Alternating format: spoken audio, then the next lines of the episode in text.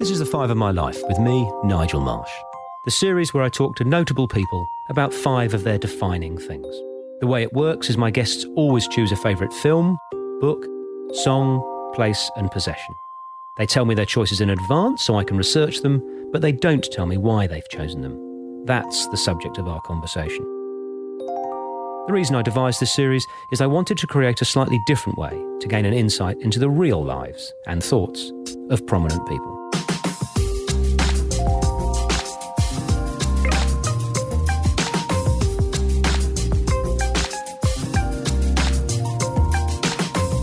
I've always admired people who create something from nothing. In David's case, that something is world-renowned, free, and of real lasting benefit to society as a whole, making him a true Australian treasure and a privilege to talk to. So, David, welcome to Five of My Life, mate. Thank you, Nigel. You're going to take us on a, a journey through the sixties, seventies and eighties, uh, but we're going to start with your film, as we traditionally do, and you've chosen one of my all-time favourites, The Unbearable Lightness of Being, nineteen eighty-eight. Tell us about that, mate. Beautiful, tragic. It's a film adaptation of Milan Kundera's novel, and I recommend that anyone sees the movie first before reading the novel. And why is that? Because the novel is even better than the movie. It's sensational, isn't it? Mm. And Kundera poses the question of whether light, life is light or whether it's heavy. Do you get weighed down by life and all its woes and troubles, or do you get lifted up by it? And, of course, life keeps throwing its slings and arrows of outrageous fortune. And where do you fit on that spectrum, mate? Light or heavy? Today I'm veering towards light. I'm opposite you, Nigel. Yeah. um, but you know, it, it takes you all over the place. I do have times when it feels really heavy. I don't think anyone gets through life without that. And hopefully people have those moments of, of lightness, if not lots lots of those moments. But the, where the, the book and the film was so brilliant is there's these different themes and stories that explore this duality of life. And the, the central theme is the Warsaw Pact invasion of Czechoslovakia in nineteen sixty-eight, crashing one of the great popular movements of our time, my time by three years only, um, when the Prague Spring, communism or socialism with a human face, as it was called, attempted to reform the the dark years of the fifties and sixties of, of communism um, in, behind the Iron Curtain. And uh, the tanks of every Warsaw Pact nation, except I think Yugoslavia, rolled in. Um, The troops themselves weren't told until they crossed the Czechoslovak borders. I actually bumped into a taxi driver who commanded a Russian tank on that invasion. He's uh, still not happy that he was a participant in that. And the hopes and dreams of a nation were crushed. So how long did the Prague Spring last before the tanks went in? It was it was like a, a good half a year, wasn't it? Uh, it was really on a roll for, for, for half a year. That's spring of of sixty-eight, but it, it had been happening for a couple of years with, with more and more reforms. Alexander Dubček, the Slovak, Czechoslovak president, had really started to foster those and embrace them. Um, and suddenly people could say what they wanted. Yeah. And this was a, a, a movement that came through the arts, the films of the time, the the, the the novels, the the plays in particular, the plays and the and the films of the time, and a real flowering of creativity. And the, I actually, as a result of this, lived in Prague from nineteen ninety-three to nineteen ninety-five. Tell us when it was, the country was liberated. It went sixty-eight, the tanks rolled in, and then was it eighty-nine? eighty-nine, a couple of weeks after the Berlin Wall came down. And and, and uh, Milan Kundera uh, set the novel just for in... sixty-eight. sixty-eight, right. And so the, you're in the country a couple of years after they've got their freedom again. It was extraordinary. It was living history. Literally every month there would be some change. Another building would be closed to be renovated. I had the the gumption to put on the first art exhibition I organised called The World in Praha, which was a photographic exhibition of people living in Prague, the centre of uh, Europe healing itself after the twentieth century, in a building called Obecní Dům. Oh, amazing. Yeah. And other Australians in excess filmed their kick, many of their kick videos in Obecní Dům and in Prague. This is the the opera house. This is the equivalent of the Sydney Opera House in in Prague. That's, I suppose, also an example of how downtrodden and forlorn the Czech people were at the time, that some young bunkin from Australia could just turn up and say, hey, can I put an art exhibition in here? Yeah. Isn't there a story about how that building was built? Absolutely. It was built by public subscription. Right. Obecní Dům literally means the people's house. So unlike, say, the Sydney Opera House, where it was built by lottery tickets, people literally would write, yep, there's my five kroner, my twenty kroner, my five dollars, my twenty dollars. And that's a wonderful example of a very civic-minded people. And in a not insubstantial way, that actually very much influenced my thinking to create Sculpture by the Sea as an exhibition staged by the people of Sydney for the people of Sydney. And a lot of that time in Prague, going back to the novels and films that I read, very much influenced how I started to think about life. So it's amazing when people, uh, I mean, and I, I include you in this list, don't want to embarrass you, but people who do things that uh, add to the overall uh, richness of society for free, forever, and for future generations. So it could be something like, I don't know, the High Line in New York. It could be poems on the underground in, in London. It could be sculptures by the sea in, in Sydney, or it could be that building in, in Prague, where people get together. And, and you know, it's not just a rapacious profit motive. You go, I'm going to do something that's going to make the world, you know, existence slightly nicer for humanity. And you go, wow, those, those people, are, I, I think, and those events should be celebrated and supported. But I imagine it hasn't been smooth smooth sailing for you over the last couple of decades. How, how would you, uh, on a scale of naught to ten, ten being very easy, how would you uh, describe getting Sculptures by the Sea up and running? Getting it up and running was very easy. Right. Keeping it going from nineteen ninety-nine onwards, so it started in ninety-seven, then I had a, an extraordinary run of good luck, um, including winning the Lucky Door Prize at Tropfest when I was stony broke. I won sixteen thousand dollars of computers about a week into organising the first Sculpture by the Sea. How? What, what did you enter? You just, you just put your name oh, down literally. and you get the Lucky Door Prize out of one hundred thousand people that are there. And I sold those for six thousand dollars, and that cash flowed the first Sculpture by the Sea. Then Andrea Stretton commissioned me to do Sculpture by the Sea around Australia in nineteen ninety-eight yep. in five locations for the Olympic Arts Festival. So all that sort of good luck was great. And then nineteen ninety-nine hit, and it was like, we don't have the Olympic money. Not that it was huge. I earned fourteen thousand dollars for eighteen months' work, but it was an extraordinary eighteen months putting on five shows around Australia. And then it was really hard. As I try to quip, it's been the joy of my life and the albatross around my neck.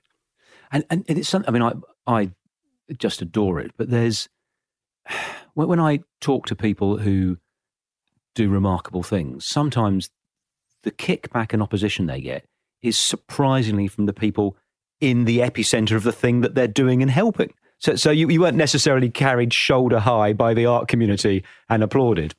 Oh, by serious sculptors. Yes, yeah. um, with a little bit of an exception that could the show just always be serious? And it was like, well, if we're going to make this work, we've got to get sponsors in. We've got to get, you know, we, we can't. We need the ice cream van. We need the ice cream van, exactly. Although I think serious sculptors would have applauded that one. Um, yeah, the arts bureaucrats hated it from minute one. Doors were shut. But why? Why? You just said it, Nigel. It's the disruptor. You know, right. Before the term disruptor was invented, you know, anyone who's the new kid on the block, you're showing up the existing kids.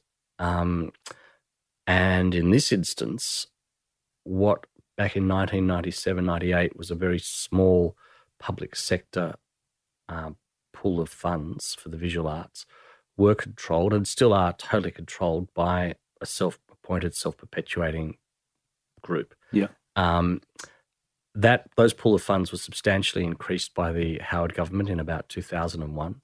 So the visual arts aren't the, the paupers that they, they were, but the visual arts are not the rich cousin either. Sure. Um, and so these these funds are, are very much controlled by a small number of people. And their mantra before Sculpture by the Sea arrived, their mantra to the politicians was, we can't engage the public because you don't give us enough money to engage the public. The reality was they didn't want to engage the public. They just wanted to engage their own yep. poetry, you know, their own like-minded thinking group. But Sculpture by the Sea showed how it could be done. And then suddenly the Sydney Biennale came out from under its, you know, its its its cover. And, hey, wow, the public might like the visual arts. Why don't we try and go to Cockatoo Island? You yeah. know, all of these things started to happen. Um, and uh, the visual arts have, have really taken on a much more prominent place in, in Australian life as a result. Now, we're going to move from the eighties to the sixties. Now, your film is one of those rare things that is a great book and a great film. Now, The Magus by John Fowles, nineteen sixty-five, is regarded by many respectable people as an absolute classic, one of the top one hundred books ever published. Have you seen the film of it? I have not seen the film of it, and I don't think I want to. Have you heard the Woody Allen quote? No, I haven't heard the Woody so Allen Woody quote. Allen, as we all know, uh, hasn't had a trouble-free life. And he was asked a couple of years ago, uh, if you could press a button, you know, what would you do again? And and the interviewer expecting New York Times him to mention all the things in his private life. And he said, I wouldn't change a thing, apart from I wouldn't watch The Magus. And who who was the lead in it again? Was it Michael Caine? It was Michael Caine. And Michael Caine said, it's the worst film, and, and, and trust me, he's done a few. It was the worst film. The film is so confusing. But the great thing is you didn't choose it as a film. You chose it as a book on The Five of My Life. So uh, tell us about the book and tell us why you chose it. Oh, it's an extraordinary book. It's it's a rite of passage book that is so demeaned by that phrase rite of passage, because you have someone who is educated, a little bit self-pitying, but has so much hope for his life, for the world. He he sees through the the pettiness and shallowness of the world and can't work out how to rise above it and still live. This is the main character in the, the book. The main character yeah. in the book. And there's this line that I'll paraphrase relatively early on when he graduates from Oxford. I had a third-class degree and a first-class illusion that I was a poet. Suitably equipped to fail, I set out upon the world. And are you seeing parallels between yourself and this character? Prior to doing anything of substance, the parallels were considerable. And but, they, the, but this is the great thing about these extraordinary novels. If you read them and you you embrace them, you don't just read them and go, well, that was pretty heavy. You read them and you think, okay, I'm going to set that up as a mirror for myself. I'm going to look at myself in that mirror. Yes, I can still have a lot of fun. Yes, I can still, you know, waste every cent that I ever get or whatever. But am I going to literally live my life like this? Am I not going to achieve anything? Um, I love it when people talk about books that affected their entire lives. Is it, but you read that in Greece where it's largely set. So it's like a double, double impact. That's always a, a lovely thing to, to do. I was in Greece on the way to London to do a postgraduate master's degree in law, knowing I didn't want to be a lawyer. Um, but this was a great way to avoid a year in the workforce and to think. And you know, those sort of bits of paper just mean that when you go to do something perhaps frivolous, like organising a nude ocean swim in Sydney Harbour, that people will go, well, actually, you have the ability to pull off a nude ocean swim in Sydney Harbour. Yeah. And it's been very helpful. Um, sadly, along the way, you know, my legal skills have been required not just for the upside of managing Sculpture by the Sea, but for the downside as well. And this is people trying to sue you or? No, not sue, try to take advantage of right. us, us or the artists. There was a major national photography competition a few years ago where the winning photograph was taken at Sculpture by the Sea and this mega... Right. Featuring multi- a work. Yeah. Yeah. And this mega multinational company rang us up and said, wow, you guys are going to get so much free publicity. And we said, that's great. We'd really love to work with you on that. The only thing is the artist has the copyright in that image. And there's the co- section of the Copyright Act that says that. Oh, um, but can't we just talk about this? Yeah, we can. And, well, they weren't happy when we meant talk yeah. properly, not that they could just tell us what was going to happen. Appealing to a, a higher, noble vision of humanity. We're going to move on to your uh, song. We're going to go to the seventies, Andrew Lloyd Webber's uh, rock opera. um, Jesus Christ Superstar. And, and surprisingly to me, you've chosen the overture to Jesus Christ. Tell me uh, about that and your story behind it. I think it's the best part of the rock opera. Just those opening notes are so powerful. They set the scene brilliantly. The, the drama, the tension, it evoked everything that was on that stage of that massive drama in world history of Christ being crucified, his own people in the form of Herod saying, yeah, get away, do away with him, I'm not going to rescue him. Um, Pilate going, really? You want me to kill one of your own when I'm prepared to let him go? Judas betraying him, Peter denying him. That's all set in that overture. Wow, you, you get that from the music. It's just uh, wonderful. You, you, you think it just is appropriate for all that? Yeah, and I, if it wasn't, I don't think Superstar would have succeeded like it had. And I was lucky enough to see it as a seven-year-old. And I can remember sitting there just looking up at the stage thinking, I want to do this. This is my life. I want to be in the theatre. So when you were watching it, when you say I want to do that, you want to be the... The, the rock star at the no, front. No, I want to be the producer. The produ- wow, at a young age, that's what you... I, I want to be in control of this. Yeah, and um, one of my favourite jokes from that time was one of my best friends, you know, you're having a sleepover and you say, you know, what are you going to do when you grow up? I said, I don't know. What do you think I'm going to do? He says, oh, you're going to be the guy on the cruise ships who organises all the events. So at seven, I actually tried to produce Jesus Christ Superstar. Big and, cool. Okay. And I got everyone over to my place from school. We were standing around and I said, okay, who wants to be Jesus? And of course, boys being boys, at that age, no one wants to be the good guy. Right. So already we've got a problem. And then the, my brain leaps ahead to, hang on, we're an all-boys school. Who the heck's going to be Mary? So I just parked that for a yeah. moment. And then my mum years later reminded me that I apparently said, now, by the way, it's my show and I'm going to be Judas. Right. Everyone wanted to be Judas, almost caused a riot. So I quickly deflected that. So, okay, who wants to be Herod? And there was one guy who was perfect for Herod. So I'm like, yep, you're Herod. And that was almost the end of it. I just didn't have the wherewithal to to go beyond that.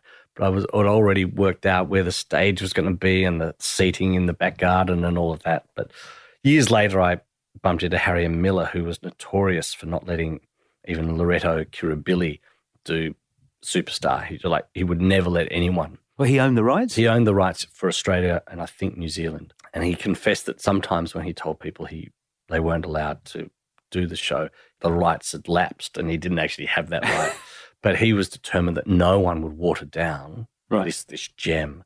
How was the uh, production you put on at seven?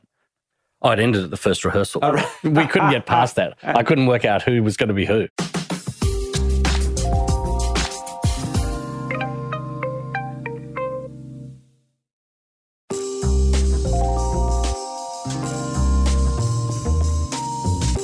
Beachcomber Island, Fiji, is the place that you have chosen on Five of My Life. And I, uh, unfortunately, have never been there, but I have Google imaged it in uh, research and in your honour. Holy moly. It's like a cartoon Thomas the Tank Engine desert island with, with fringed by sand, palm trees. It looks like you could walk around it in ten minutes. Tell me about it. It is just a piece of heaven. Um Arguably should be a little bit more sublime than it is. It's just twenty minutes off the mainland of Fiji in the Mamanutha Island groups, just near Nandi Airport. And it is exactly what you say. It's a coral atoll and it has a neighbouring island called, uh, in marketing terms, Treasure, and almost to create a, a triangle, a little sandbar that for whatever reason never grows that coconut that lands on it. So you've got these three exquisite little drops of sand that have come out of the reefs of Fiji.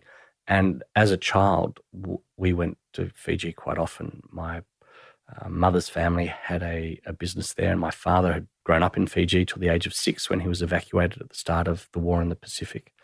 And the family connection actually goes back four generations to my great-grandfather, who ran away to sea at the age of ten because wow. he didn't like his stepmother.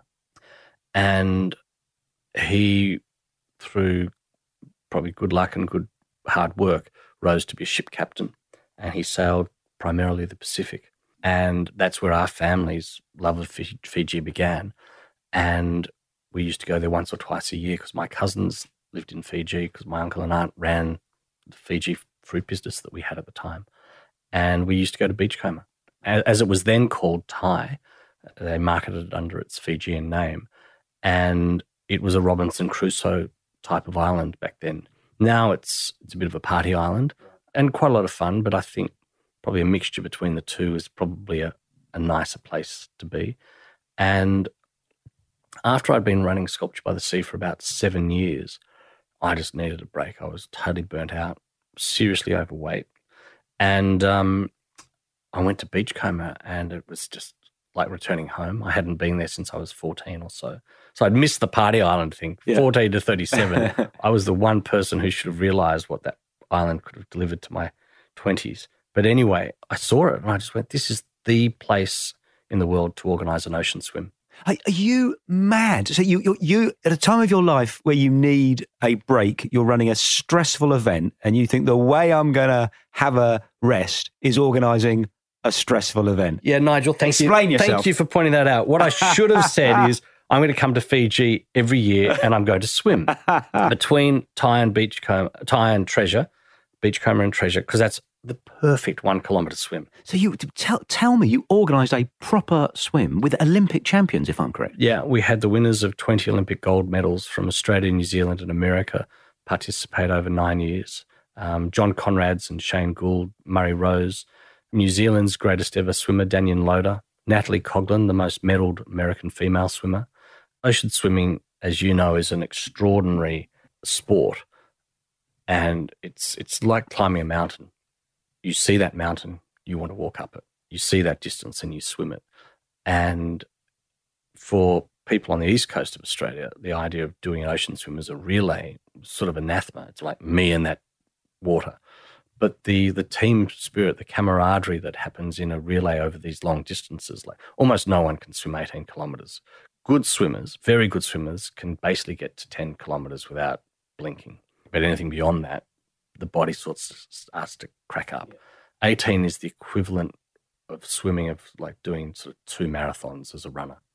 Um, and it was um, something that was very special, but along the way, what was quite daunting and confusing was that in Fiji, like in almost every developing country around the world, accidental drowning is one of the greatest causes of death.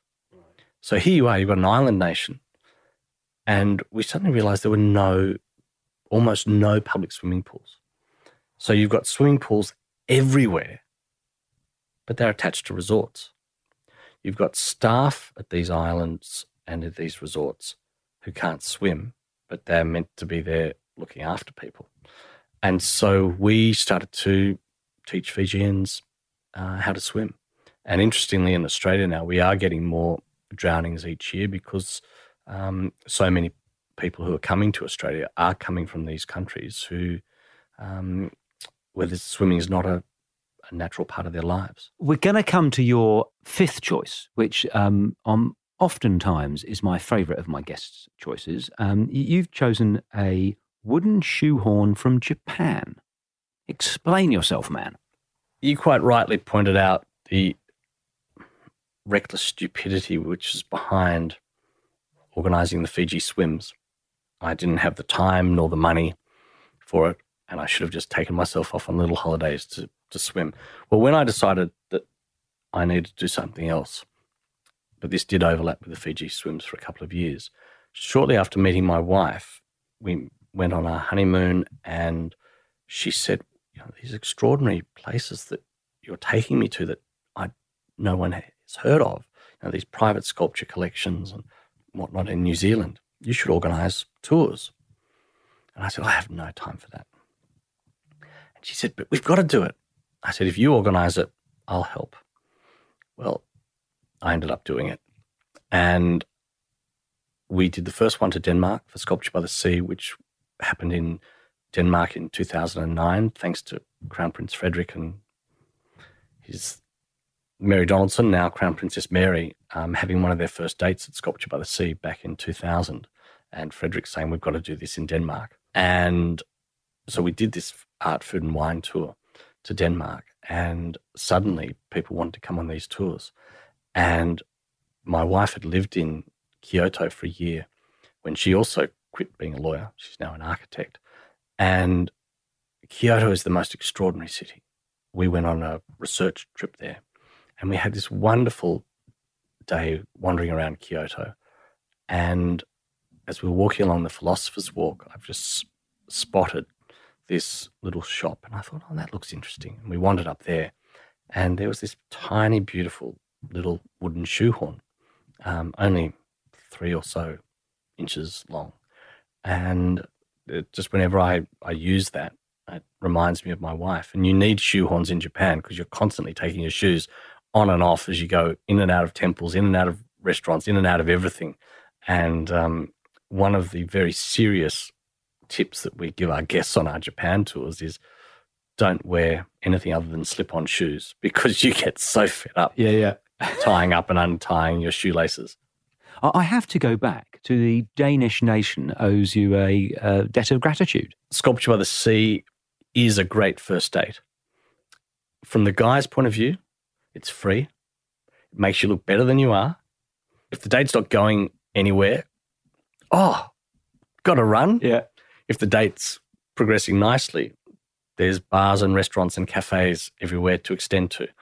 And I'm not sure who out of Crown Prince Frederick or Crown Princess Mary invited whom to Sculpture by the Sea, but at Crown Prince Frederick's opening speech for Sculpture by the Sea in Aarhus in two thousand nine, he said that as he was taking his first steps around Sculpture by the Sea in Sydney, he was taking his first steps with the future Queen of Aww. Denmark.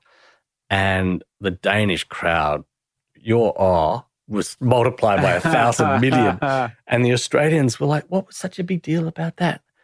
And the Danes said, royalty just don't ever tell you that sure. sort of stuff. Yeah, vulnerable. And and intimate. it was, um, yeah, it was, it was very special to have a, a tiny little part in that. But I didn't own the slip-in. That's a lovely story. So, so on that theme, I, I'd like to ask you about um, being a dad um, sort of later than than than some others. So some people have kids, you know, before twenty, and you go, oh, that's a bit earlier than others. And some people have them after fifty, oh, that's a bit later than others. Uh, you, you be in the in the latter group. Is how did you find that, having been, you know, living the life, the amazing life that you've lived, and then you've got a, a squawking thing that's dependent upon you? I'm loving it. Of course it's hard. Like anyone who's been lucky enough to be a parent, I can't imagine life without our son.